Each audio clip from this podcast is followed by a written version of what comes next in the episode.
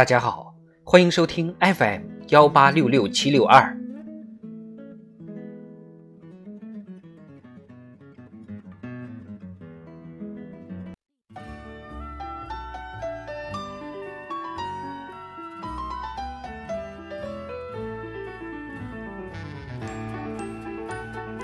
智慧人生，开启你不同的人生一面。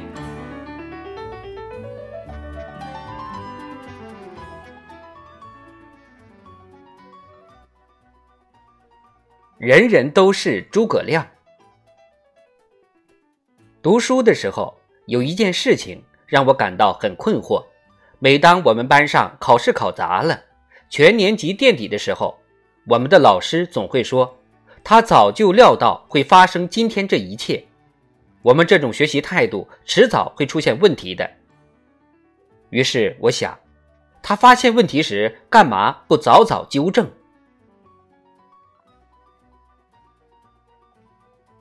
在成年以后，我发现这种现象比比皆是。当股市出现大跌，收盘后总会有很多股票分析师告诉你，今天的大跌早在他的预料之中。当一场体育比赛出现了意想不到的结局，体育评论员总能自圆其说，告诉观众场上的结局正在他的意料之中。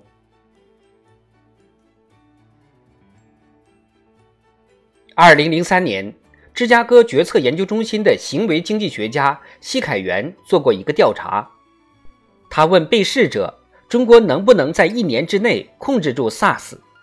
当时，大多数被调查的人回答说不能。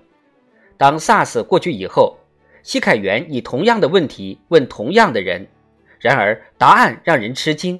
他们普遍回答：“当然可以。”我当时就觉得 SARS 肯定可以在一年内。被控制住的。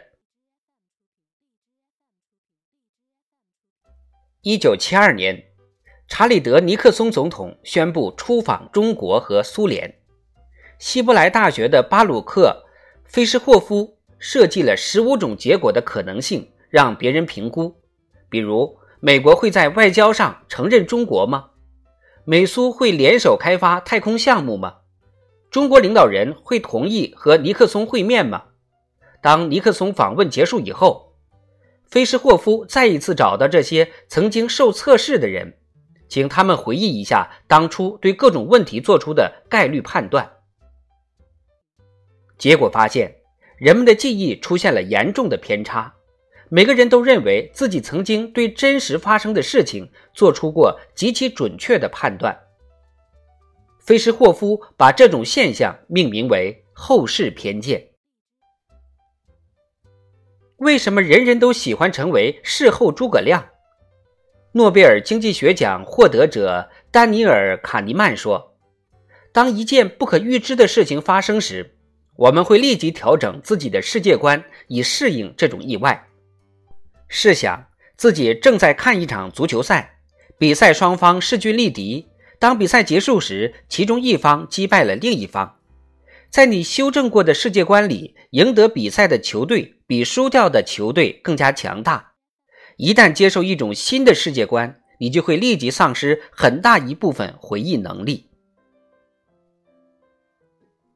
很多时候，我们都无法预料接下来会发生什么，但是当事情发生时，我们又表现的好像一切都在预料之中，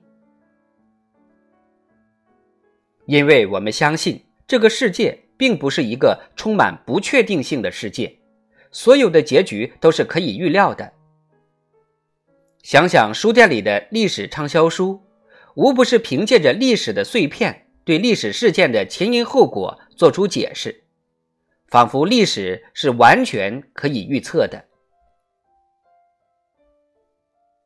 因此，当我们心里冒出“我早就知道”这个念头的时候，我们最好再冷静反省一下：我们不是诸葛亮。而是普通人，很多事情我们从有限的信息无法做出正确的判断，这再正常不过。而事后诸葛亮的危害，让人总在事发后觉得自己当时的预测是对的，因此很难从经验中学习。同时，它让人们觉得自己早就正确预测事情的发生，错误都是别人的，因此难以用公平的眼光评判他人。